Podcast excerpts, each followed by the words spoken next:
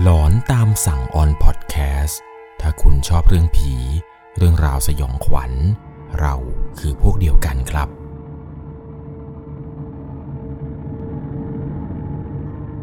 สวัสดีครับทุกๆคนครับ อยู่กับผมครับ 1 1 LC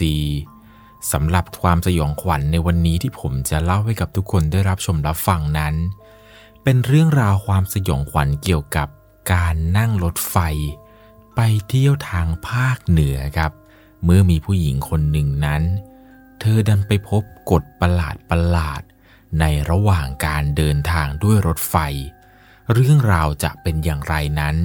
ก่อนจะเข้าไปรับชมรับฟังกันต้องขอบอกก่อนเลยนะครับ ว่าเรื่องราวความสยองขวัญที่ทุกคนจะรับชมรับฟังในต่อไปนี้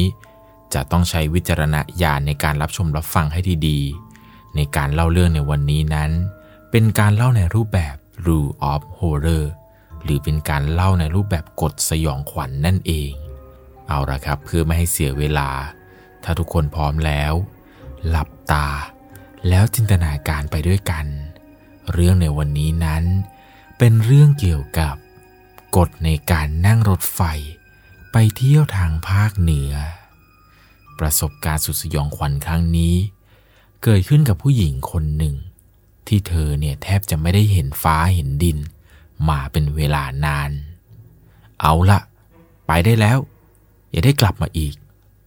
นั่นเป็นคำพูดสุดท้ายครับ ที่ได้ยินก่อนที่เธอจะก้าวขาออกจากเรือนจำเป็นระยะเวลากว่าหนึ่งปีกับอีกสี่เดือน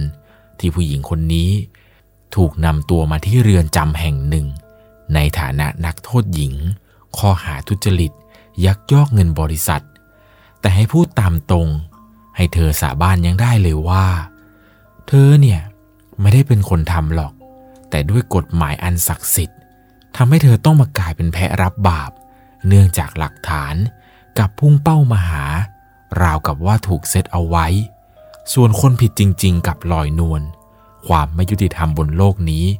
ทำให้หญิงแก่งในวัย 29 ต้องพลากจากลูกชายนานนับปี ปีแล้วปีเล่าที่เธอไม่ได้เจอหน้าลูก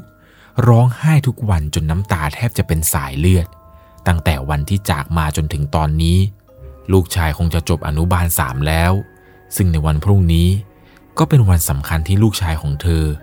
จะได้รับใบจบชั้นอนุบาลทำให้เธอจึงต้องรีบกลับบ้าน แต่อดีตนักโทษที่เพิ่งจะออกจากคุก จะมีเงินไปนั่งเครื่องบินก็คงไม่ได้ เธอมีเพียงเงินอันน้อยนิดที่ติดตัวมาเพียงเล็กน้อย เมื่อเป็นดังนั้น เธอนั่งคิดอยู่นานว่าจะทำอย่างไร จนสุดท้าย การเดินทางที่ประหยัดและถูกที่สุดนั่นก็คือ การเดินทางด้วยรถไฟ ที่จะสามารถเดินทางได้ เพราะว่าตั๋วเนี่ยมันเฉียดฉิวกับเงินที่เธอมีเหลืออยู่พอดี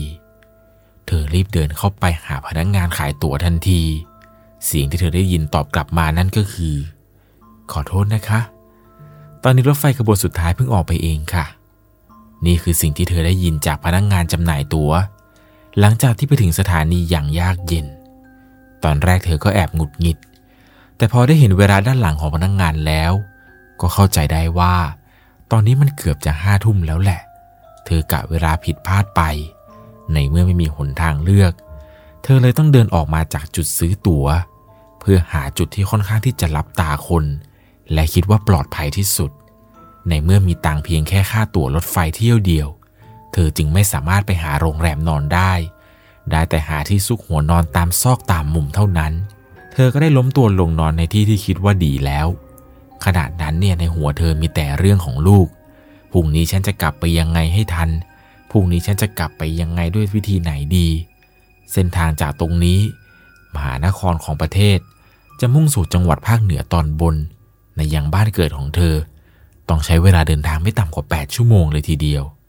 เธอนั้นครุ่นคิดอยู่แบบนี้ได้สักพักหนึ่ง ก่อนที่จะเผลอหลับไปตอนไหนก็ไม่รู้ ตื่นขึ้นมาอีกที ก็ได้ยินเสียงวูดของรถไฟดังขึ้น เธอนั้นไม่รอช้าครับ รีบลุกขึ้นอย่างรวดเร็ว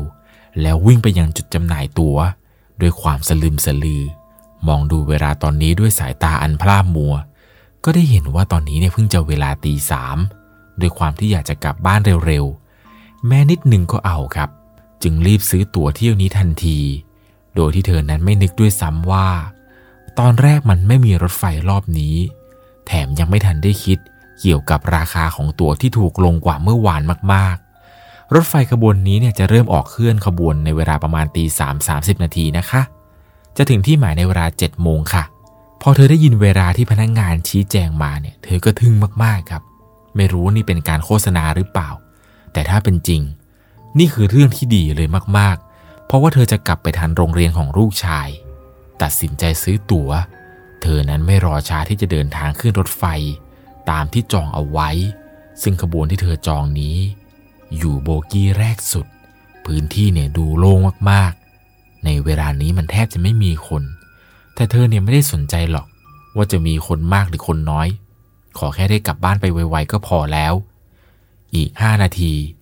ขบวนรถไฟก็จะเริ่มเคลื่อนตัวแล้ว ตอนแรกเธอก็คิดว่าจะนั่งคนเดียวทั้งโบกี้เลย แต่ปรากฏว่าจู่ๆครับ มันก็มีชายคนหนึ่ง เดินขึ้นมาบนรถไฟ แล้วก็นั่งลงบนเบาะด้านหน้า ห่างกับเธอเพียงแค่เล็กน้อย แต่ก็นั่นแหละ เธอก็ไม่ได้สนใจหรอกครับ ว่าใครจะมานั่งอยู่ด้วยเพราะเพียงแต่ต้องการจะแค่จะกลับบ้านเท่านั้นเอง เสียงวูดของรถไฟดังกังวานไปทั่วชานชาลา เป็นสัญญาณว่ารถไฟกำลังจะเดินทางออกจากชานชาลาแล้ว หลังจากนั้นไม่นาน ขบวนรถก็ค่อย ๆ เคลื่อนที่อย่างช้าๆออกจากสถานี ไม่นานนัก ประตูหน้าสุดของโบกี้ก็ค่อย ๆ เปิดออก ปรากฏให้เห็นชายในชุดพนักงงานรถไฟ ในมือเนี่ยถือคีมเจาะตัว๋ว เดินมาหยุดอยู่ตรงหน้าชายคนนั้น เขาเนี่ยก็พูดขึ้นมาว่า ตัวตัวหน่อยครับ ชายคนนั้นเนี่ยหยิบตัวออกมาจากกระเป๋าเสื้อ แล้วค่อยๆ ยื่นให้กับเขา มันดูปกติใช่ไหมล่ะ แต่เธอจับสังเกตอะไรได้บางอย่าง ชายคนนั้นดูกลัวพนักงงานตรวจตัวเอามาก เขานั้นนั่งตัวสั่นไปหมด ตรงคอมีเหงื่อไหลภาค แต่เธอก็ไม่ได้คิดอะไรมากมายครับ คิดว่าเขาอาจจะไม่เคยนั่งรถไฟก็เป็นไปได้ จนกระทั่งพนักงงานคนนั้นตัวตัวของชายคนดังกล่าวเสร็จ ก็ค่อยๆเดินมาหาเธอ แล้วก็พูดคำเดิมครับ ตัวตัวหน่อยครับ เสียงเจาะตัวดังแกรบชายในชุดพนักงานตรวจตัวเสร็จก็ยื่นตัวคืนให้ ก่อนจะค่อยๆเดินออกไปยังโบกี้ถัดไป หลังจากเสียงประตูปิดดังขึ้นครับ ชายคนข้างหน้าเธอเนี่ยยังคงนั่งสั่นด้วยความกลัว เธอเองก็ใจไม่ค่อยดีเท่าไหร่ เมื่อได้เห็นเช่นนั้น อยากจะเข้าไปถาม คิดไปคิดมา ก็กลัวว่าจะเป็นพวกเมายา เกิดอาการคลุ้มคลั่งขึ้นมา เดี๋ยวเข้าไปใกล้เนี่ยจะซวยเอา นั่งอยู่ตรงนี้นิ่งๆ แล้วไม่สนใจดีกว่า ในระหว่างที่กำลังนั่งอย่างสบายนี้ครับ สายตาเธอก็เหลือบไปเห็นข้อความบางอย่าง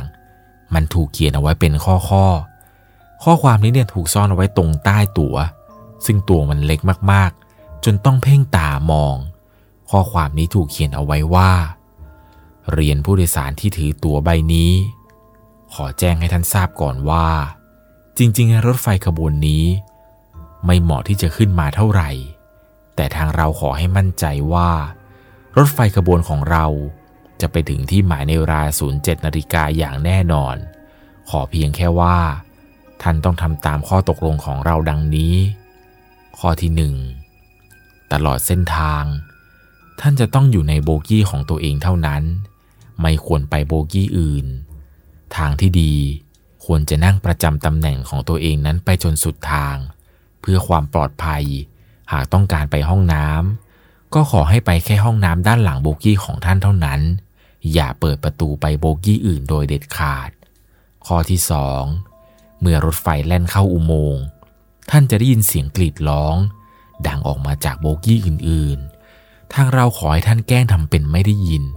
และนั่งนิ่งๆเข้าไว้ และหากว่ามีคนอื่นนั่งรวมอยู่ในโบกี้ของท่านด้วย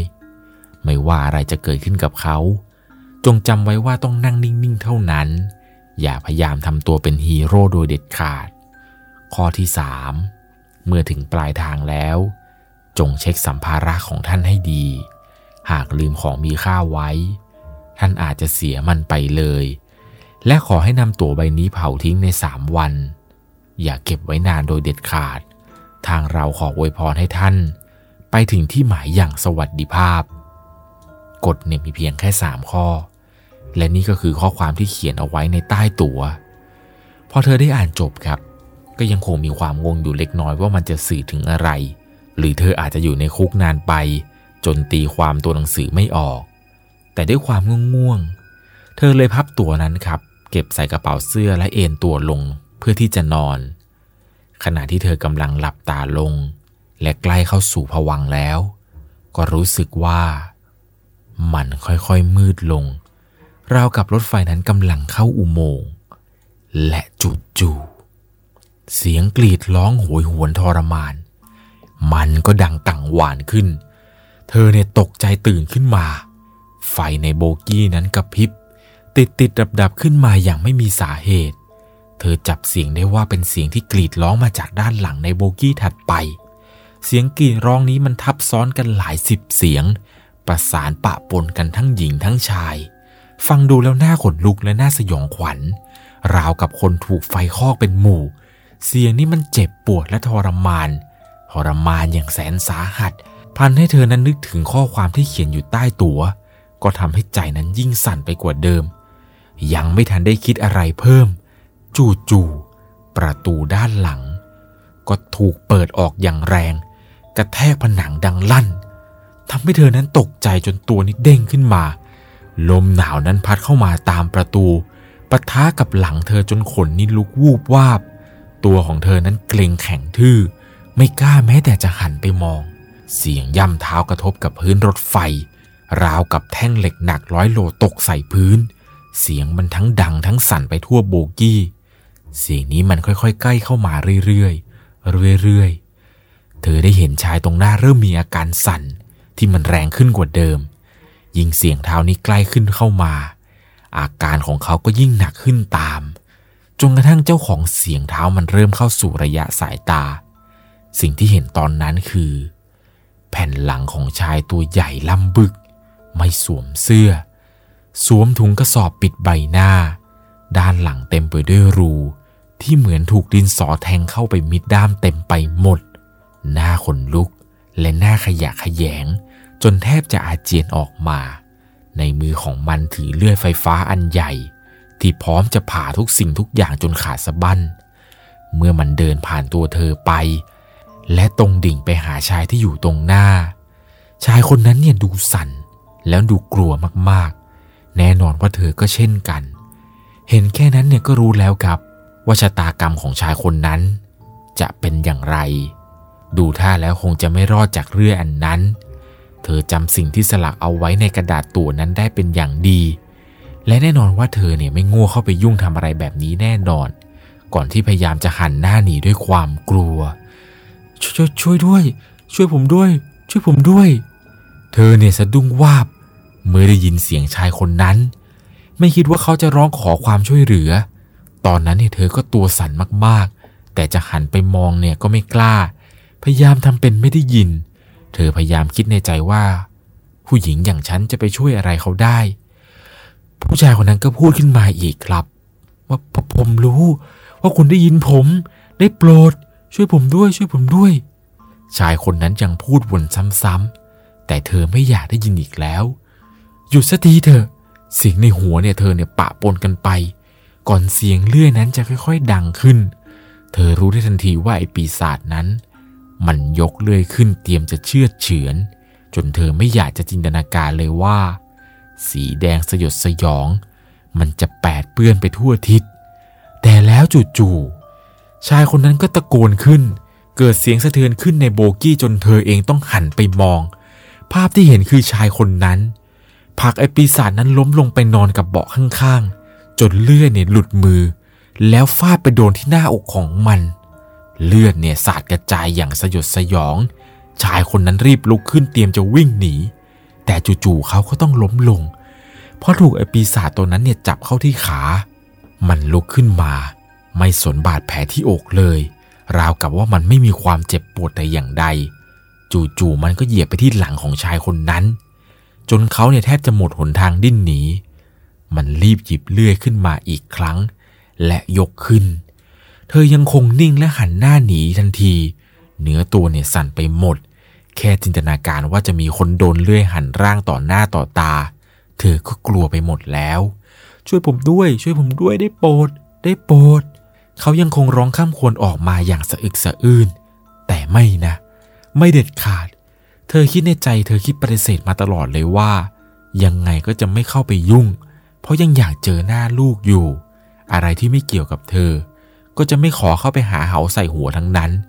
ช่วยด้วย ช่วยด้วย ช่วยผมด้วย ผมยังต้องกลับไปหาลูก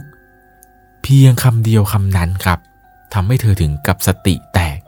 และไม่อาจนิ่งอยู่เฉยได้อีกต่อไป รู้ตัวอีกทีหนึ่งเนี่ยหลังจากที่เธอนั้นกระโดดเข้าไปผลักไอปีศาจนั้นล้มลง เธอได้สติและพุ่งเข้าไปช่วยชายคนนั้น บอกว่าวิ่ง วิ่งหนีเร็ว เธอเนี่ยตะโกน ตะโกนลั่นเลยครับ เพื่อให้สัญญาณชายคนนั้น จุดมุ่งหมายคือ พาชายคนนี้วิ่งไปยังโบกี้ด้านหลัง ชายคนนั้นวิ่งนำเธอไปอย่างกับคนเสียสติ วิ่งหนีอย่างไม่คิดชีวิต เขาวิ่งไปเปิดประตู เธอเองก็ไม่รอช้าวิ่งตามเขาไป ตอนนั้นในหัวไม่ได้คิดอะไร คิดอะไรไม่ออกเลยครับ รู้แค่เพียงว่าอยากจะกลับไปเจอหน้าลูกเหมือนกัน เขาวิ่งออกประตูไปแล้ว แต่จู่ๆ ความรู้สึกราวกับว่ามีคนมากระชากที่หลัง จนตัวของเธอเนี่ยลอยไปเลยครับ กระเด็นเกลือกกลิ้งไปลงไปกับพื้น ภาพที่เธอเห็นตอนนั้นคือ ชายคนหนึ่ง สวมชุดคล้ายๆ กับคนขับรถไฟ สวมหมวก เดินเข้ามาใกล้เธอ ไฟในรถมันเริ่มติดติดดับดับอีกครั้ง โบกี้ที่เธออยู่ตอนนี้มันสั่นไหวรุนแรงมาก จนเธอไม่สามารถขยับตัวได้ ชายคนนั้นก็พูดขึ้นมาว่า คุณ คุณทำผิดกติกาที่เราตั้งไว้ให้ คุณช่วยเหลือคนที่ตายให้มันหนีไป คุณรู้ไหม ว่ามันจะมีผลอะไร เสียงอันน่าเกรงขามนั้น มันน่าขนลุก ดังออกมาจากปากชายคนนั้น หญิงสาวคนนี้เนี่ยยังคงนั่งนิ่ง พูดอะไรไม่ออก ก่อนจะค่อยๆ ลุกขึ้นอย่างช้าๆแต่ถ้าว่ารถไฟมันก็สั่นสะเทือนอีก จนเธอล้มลงไปกองอีกครั้ง ในเมื่อคุณอยู่เฉยๆไม่ได้ อยากเป็นฮีโร่มากนัก ก็ดี งั้นก็จงรอดไปให้ได้ล่ะ หากคุณรอดไปได้ ผมจะปล่อยมันไปกับคุณ หลังจากสิ้นเสียงของคนขับคนนั้น มันก็มีกระดาษโผล่มาตรงหน้าของเธอตอนไหนก็ไม่รู้ หญิงสาวคนนี้เนี่ยหันไปมองชายคนนั้นที่สวมชุดคนขับ ก็เห็นได้ว่าชายคนนี้ มองเธอด้วยสายตาอันดุร้ายและน่ากลัว เธอค่อยๆ ยื่นมือเข้าไปจับกระดาษแผ่นนั้น และจู่ๆไฟในโบกี้ก็ติดติดดับดับมันวูบลง ก่อนที่จะติดขึ้นอีกครั้ง เผยให้เห็นความว่างเปล่า ทั้งโบกี้รถไฟ มีเพียงแค่ตัวเธอคนเดียวเท่านั้น เธอพยายามตั้งสติสักพัก ก่อนจะค่อยๆลุกขึ้น มองทางซ้ายมองทางขวาอย่างระวังตัว กระดาษใบนั้นที่ถืออยู่ มันอยู่ในมือเธอตอนนี้ เธอถอนหายใจก่อนที่จะเปิดมันดู ก็ได้เห็นข้อความเพิ่มเติมจากกฎข้อก่อน กฎที่เธออ่านทีแรกคิดว่ามันมีสามข้อ จริงๆ ไม่ใช่ มันมีกฎข้อที่สี่เขียนเอาไว้ในกระดาษแผ่นนี้ เขียนว่า กฎข้อที่สี่หากคุณมาถึงข้อนี้ หมายความว่าคุณละเมิดข้อตกลง ซึ่งเป็นความผิดร้ายแรง หนทางรอดเดียวของคุณที่เหลืออยู่คือ ต้องฝ่าตู้โบกี้ทุกตู้ ไปยังตู้หลังสุด ซึ่งมันมีทั้งหมด 5 ตู้ โดยแต่ละตู้จะบอกวิธีรอดในข้อต่อต่อไป คุณมีเวลาพักหายใจ 5 นาที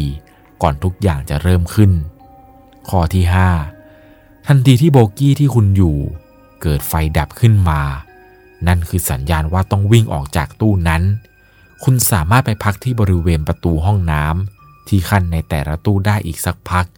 จำไว้ว่า เมื่อไฟดับ คุณต้องไปทันที อย่างไม่มีข้อแม้ ข้อที่ 6 ในตู้ที่2ตู้ที่อยู่ถัดไป ก่อนจะเปิดประตูนั้น แนะนำให้ทำความเข้าใจสักนิด เพราะคุณอาจจะได้เห็นภาพที่ทำให้คุณต้องกินข้าวไม่ลงไปตลอดชีวิต แต่เมื่อทำใจได้แล้ว ก็เปิดประตูเข้าไปได้เลย มองเข้าไปประตูที่เชื่อมกับตู้ต่อไป คุณจะพบว่ามันถูกล็อกเอาไว้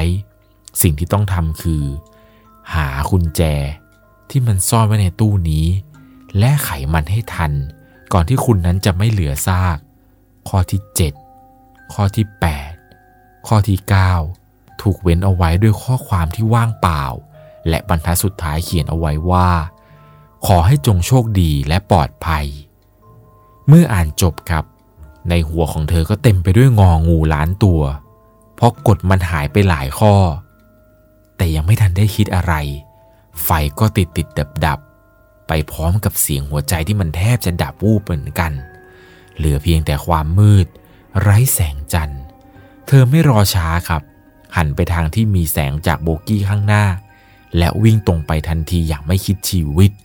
ไปหยุดอยู่บริเวณหน้าประตูห้องน้ำเผื่อคนไม่รู้นะครับ รถไฟขบวนนี้ในแต่ละการผัดเปลี่ยนตู้เนี่ย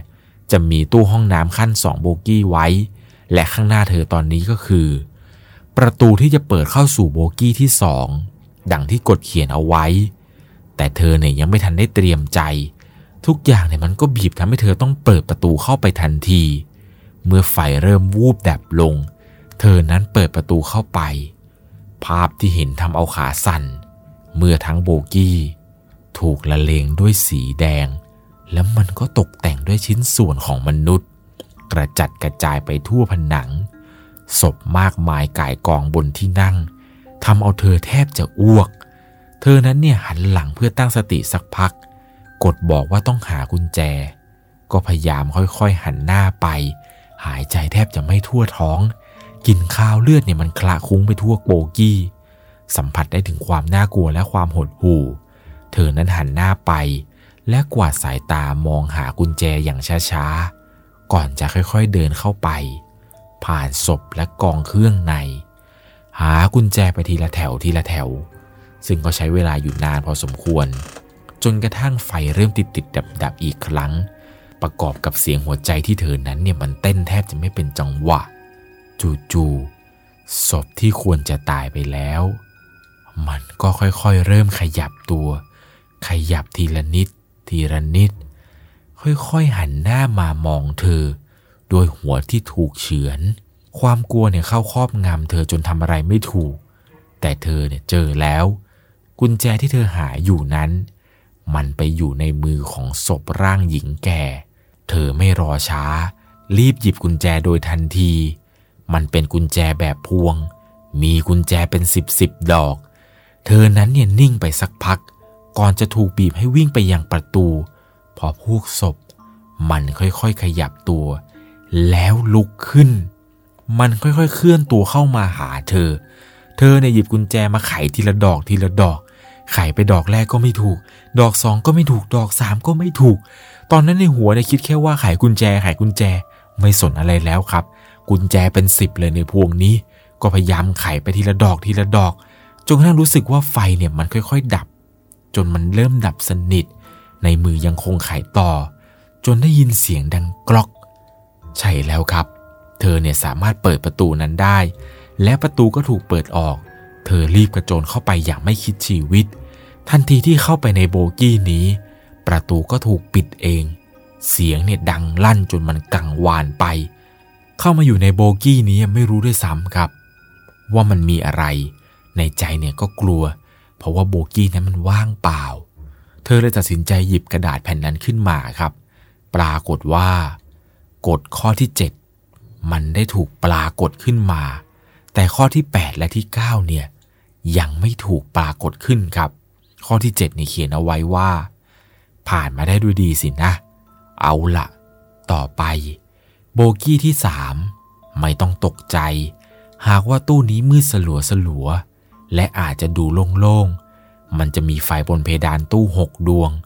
ขอแค่คุณไม่ยืนอยู่ใต้แสงไฟ ขณะที่ไฟมันติดก็พอ ดูท่าเนี่ยกดมันจะค่อยๆ เพิ่มมาทีละข้อ เธอนั้นหยิบมันขึ้นมาอ่านครับ หลังจากนั้นเนี่ยก็นั่งลงพักสักแป๊บหนึ่ง ซึ่งก็อยู่นานไม่ได้ ตอนนี้ไฟเริ่มที่กำลังจะดับ โอเค หากว่าสิ่งที่เธอคาดการไม่ผิดคือ แค่ไม่อยู่ใต้ไฟก็น่าจะรอด ถ้าไม่มีอะไรผิดพลาด ความคิดของเธอเนี่ย แค่วิ่งไปยังประตูถัดไปอย่างรวดเร็วก็รอดแล้ว เธอก็ยืนขึ้นและถอนหายใจหนึ่งครั้ง ก่อนที่จะรีบวิ่งไปยังประตูโบกี้ถัดไป เธอนั้นนี่ไปถึงยังโบกี้ถัดไปปุ๊บ ก็รีบผลักประตูเข้าไปทันที สิ่งที่เห็นมันช่างต่างกับห้องที่แล้วเหลือเกิน ห้องนี้มันมืดมิด แต่สักพักก็เริ่มมองเห็นเล็กน้อย ว่ามันมีโบกี้เปล่าๆ ไม่มีแม้แต่ที่นั่ง แน่นอน เธอไม่รอช้าให้ไฟมันติดหรอก เธอรีบวิ่งไปยังประตูตรงหน้าทันที และเป็นไปอย่างที่เธอคิด เธอวิ่งไปถึงอย่างรวดเร็วโดยที่ไม่รู้ตัวเลย ทุกอย่างมันถูกกำหนดเอาไว้แล้ว เธอไม่สามารถเปิดประตูได้ พยายามดึงสุดแรง แต่แล้วจู่ๆความรู้สึกเนี่ยมันก็ร้อนวูบวาบขึ้นมาจากด้านหลัง เมื่อเธอนั้นหันไปเห็นก็พบว่า ไฟด้านหลังสุดทางซ้ายมันติดขึ้น ภาพที่เธอเห็นก็คือ มันมีมือและแขนหลายสิบคู่ โผล่ขึ้นมาจากพนักพิง ตรงที่มีแสงเนี่ยสาดส่อง เหมือนกับว่ามือนั้นที่โผล่ขึ้นมา พยายามที่จะควานหาอะไรบางอย่าง จนเธอได้เห็นเนี่ย เธอก็ขนลุก เธอยืนดูอย่างกล้ากลัวๆขาเนี่ยแข็งทื่อไปหมดแล้ว ประตูก็เปิดไม่ออก ไม่นานนัก ไฟตรงนั้นก็ดับลง แต่สิ่งที่เธอรู้สึกก็คือ ตรงที่เธอยืน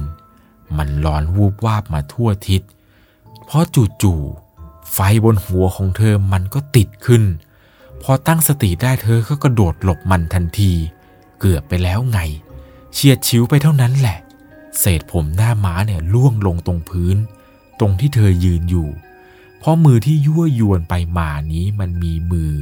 ที่ถือมีดโกนเปื้อนสนิม กวัดแกว่งไปมาด้วย เธอสังเกตได้ครับว่าตำแหน่งที่ไฟติดเมื่อไหร่ มือเนี่ยมันจะโผล่ลงมาใต้หลอดไฟนั้น เรียกได้ว่าถ้าไม่อยู่ใต้หลอดไฟตามที่กฎบอก ก็จะรอด เพียงแต่ว่าในครั้งนี้ เธอมารู้สึกตัวช้าไปหน่อย ว่าเธอนั้นยืนอยู่ใต้แสงไฟ จึงทำให้มือที่มันถือใบมีดโกนเนี่ย ปัดเข้าโดนหน้าม้าของเธอ ในจังหวะนี้เนี่ยรอบด้านมันเริ่มมืดแล้วก็เงียบลง มีเพียงแค่เสียงหัวใจของเธอ ที่เต้นอยู่ภายในความมืด เธอนั้นเนี่ยหันซ้ายหันขวา ไม่รู้ว่าฝั่งไหนมันจะติดขึ้นมาอีก แต่จู่ๆเสียงโลหะค่อยๆ เคลื่อนช้าๆมันก็ดังขึ้น มันคือเสียงประตูครับ ประตูที่เธอพยายามที่จะเปิดในทีแรก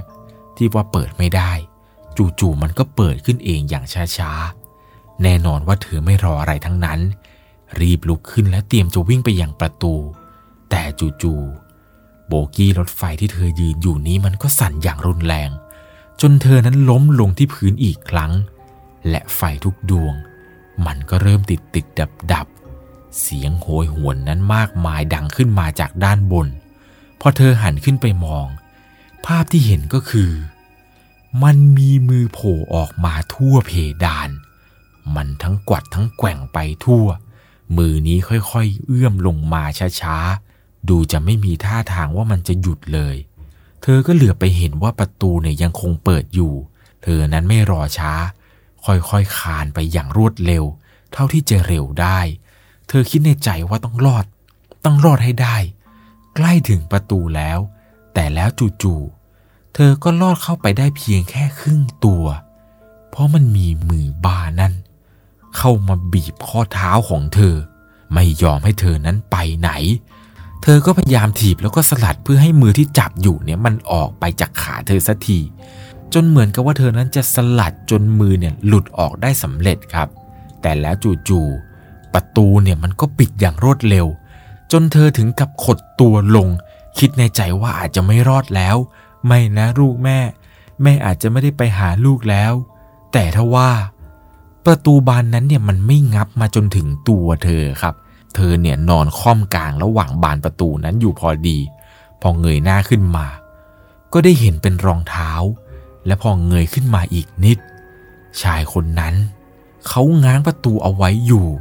แล้วชายคนนี้ก็พูดว่า เข้ามาเร็วครับ เข้ามาเร็วเข้ามาเร็ว เธอไม่รอช้า รีบลุกขึ้นแล้วก็เข้าประตูบานนั้นไปทันที ชายคนนั้นเนี่ยปล่อยให้ประตูมันปิดลง เสียงนี่ดังลั่น เธอพักหายใจด้วยความเหนื่อยหอบ ชายคนนั้นก็ถามเธอว่าเป็นอะไรไหมครับ เขานั้นยื่นมือมาดึงตัวเธอลุกขึ้นไป เขาเองก็พูดขึ้นมาว่าผมขอโทษนะครับ ที่ทำให้คุณลำบาก ผมมันเห็นแก่ตัว เขาก็พูดไปแล้วก็ก้มหน้า ยกมือไหว้เธอไป เธอเนี่ยข้ามมือเอาไว้ครับ บอกชายคนนี้ว่าเป็นไรค่ะ ฉันเต็มใจช่วย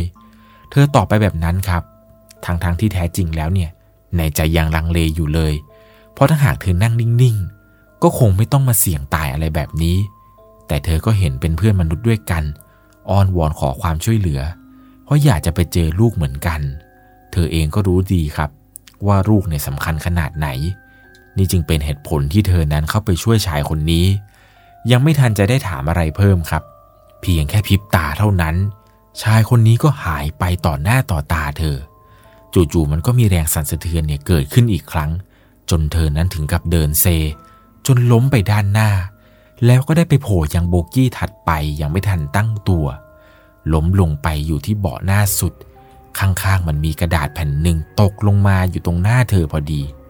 เป็นกฎข้อที่ 8 โผล่ขึ้นมาครับ ข้อความเนี่ยเขียนเอาไว้ว่า ข้อที่ 8 โบกี้ที่4หาที่ซ่อนซะ อย่าให้มันเจอตัว ถ้ายังอยากรอด กฎข้อที่9เนี่ยยังไม่ปรากฏนะครับ ยังไม่ทันไร ไฟเนี่ยก็ดับขึ้นอีกครั้ง เสียงคำรามดังขึ้นจากประตูหลังสุด เธอวูบตัวลงนอนอยู่ตรงเบาะนั้น ก่อนจะแง้มหน้าออกไปดูสักพัก สิ่งที่เห็นคือ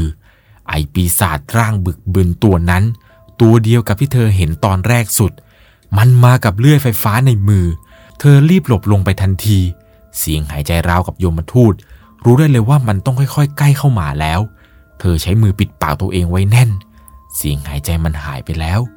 เธอค่อยๆ รวบรวมความกล้า ยื่นหน้าออกไปดูช้าๆ มันได้หายไปจริงๆ ประตูค่อยๆ เปิดออกอย่างช้าๆ เธอก็งงครับ นี่มันจบแล้วเหรอ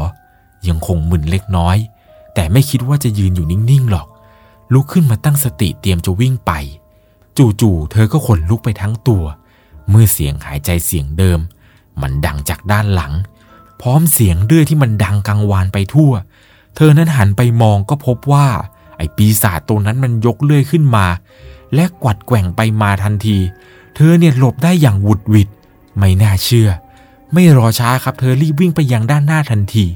ใกล้แล้วใกล้จะถึงประตูแล้วครับ แต่ทำไม ทั้งๆทที่อยู่ด้านหน้าแท้ๆ เธอกลับวิ่งไปไม่ถึงสักที ราวกับว่าประตูนั้นมันเคลื่อนที่ออกไป เธอเนี่ยยิ่งวิ่งไปประตูยิ่งไกลออก ยังคงวิ่งต่ออยังไม่คิดชีวิต แต่ทว่าชีวิตเนี่ยมันดันสู้กับ เมื่อตอนที่เธอนั้นสะดุดขาตั้งเบาะ แล้วกำลังจะล้มลง คิดในใจว่าต้องตายแน่ๆ คิดแล้วครับ ยังไงก็ไม่รอด แต่กลับไม่ตายครับ เพราะว่าทันทีที่ล้มลงบนที่พื้น เสียงวิ่งไล่ล่าของไอปีศาจที่มันไล่เธอเนี่ยก็หายไป เธอไม่รอช้าครับ รีบคำหากฎขึ้นมาอ่าน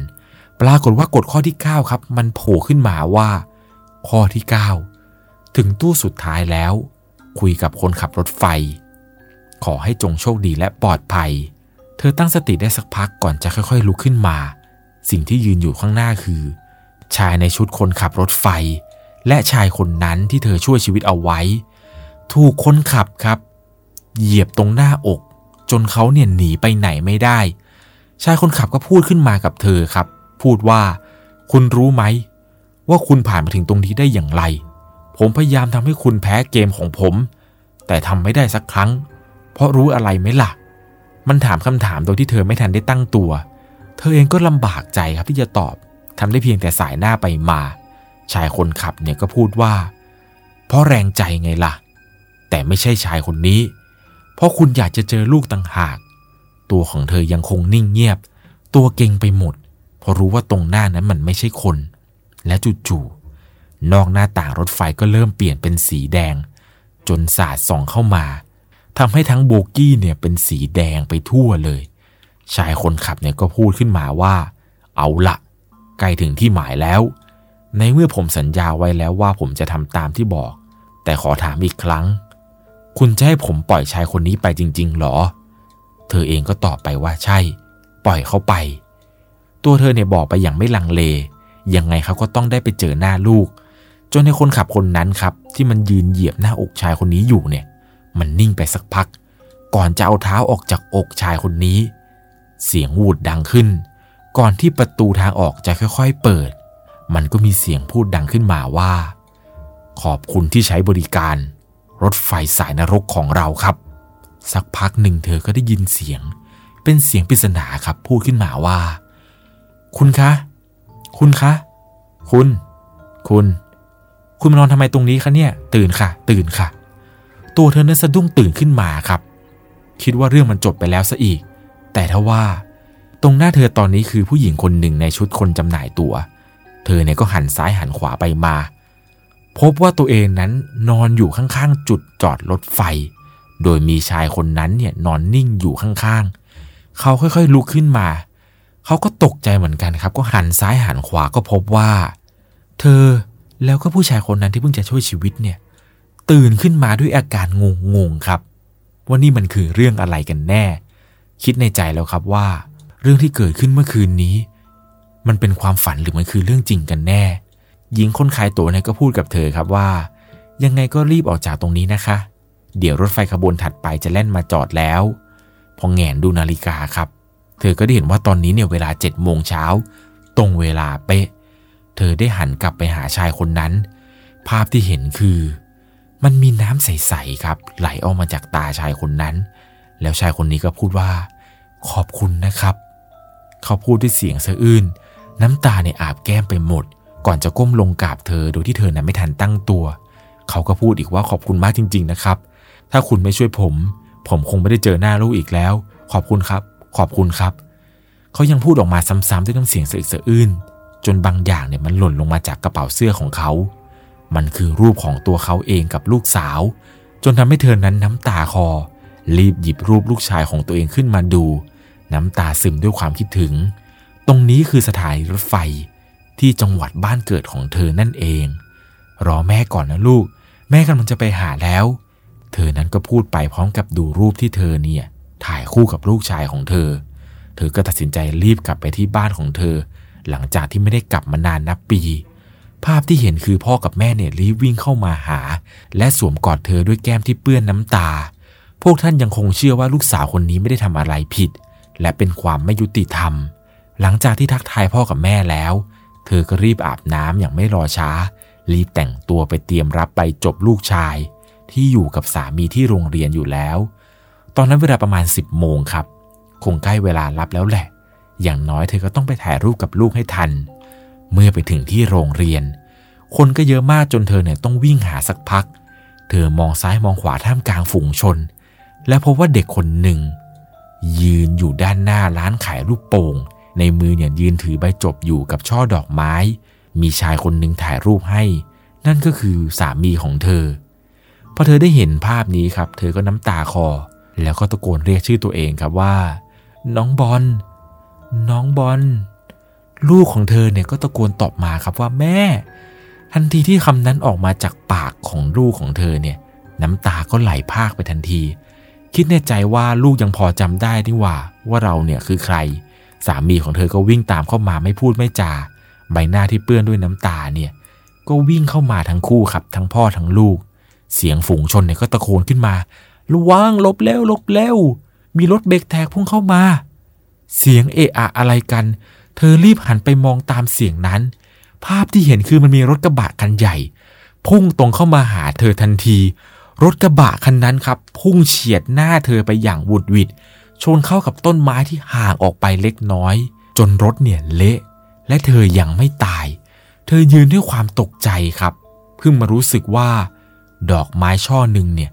กลิ้งมาอยู่ที่บนเท้าของเธอ นี่มันอันเดียวกันกับที่ลูกเธอถือนี่นา กว่าจะรู้ตัว ลูกก็หายไปจากตรงหน้าพร้อมกับสามี ทิ้งเอาไว้เพียงรองเท้าคู่เล็ก ที่เธอเคยซื้อให้เป็นของขวัญวันเกิดลูกเมื่อปีที่แล้ว เธอเนี่ยถึงกับสุดครับทำอะไรต่อไม่ถูก แขนขาไม่มีแรง สติแทบพังทลาย จิตใจของคนเป็นแม่เนี่ยแตกสลาย ภาพสุดท้ายที่ได้เห็นก่อนทุกอย่างจะหายไป กระจกรถกระบะคันนั้นที่แตกออก เผยให้เห็นร่างอันไร้วิญญาณของชายคนขับ มันคือคนเดียวกัน กับคนที่เธอนั้น ช่วยชีวิตเขาบนรถไฟขบวนเมื่อคืน ใต้ท้องรถคันนี้ มันมีศพของลูกชาย และสามีของเธอ ถูกลากมา ภาพที่เห็นตอนนั้นเนี่ยเป็นอะไรที่สยดสยองมากๆ เธอเนี่ยตั้งใจจะกลับมาหาลูกแท้ๆ สุดท้าย ก็เพียงได้แค่เห็นใบหน้าของลูก และสามีทำให้เธอนั้นเนี่ยถึงกับใจสลายเลยครับ ไม่คิดว่าการมาในครั้งนี้ จะทำให้เธอนั้น ไม่ได้พบเจอหน้าลูกไปตลอดกาลเรื่องราวทั้งหมดนี้ที่เกิดขึ้นเนี่ยยังไงแล้วต้องใช้วิจารณญาณในการรับชมรับฟังนะครับ เอาเป็นว่ารับชมรับฟังเพื่อความบันเทิง ยังไงแล้วก่อนจากกันไปในวันนี้ ถ้าคุณชอบเรื่องผี เรื่องราวสยองขวัญ เราคือพวกเดียวกันครับสำหรับในค่ำคืนนี้ ใครที่กำลังฟังอยู่ระหว่างขับรถ ระหว่างเดินทาง ก็ขอให้คุณนั้นเดินทางปลอดภัย ถึงที่หมายโดยสวัสดิภาพแหละครับ สวัสดีครับ สามารถรับชมเรื่องราวหลอนๆเพิ่มเติม ได้ที่ YouTube Channel 1 LC ยังมีเรื่องราวหลอนๆที่เกิดขึ้นในบ้านเรา รอให้คุณนั้นได้รับชมอยู่นะครับ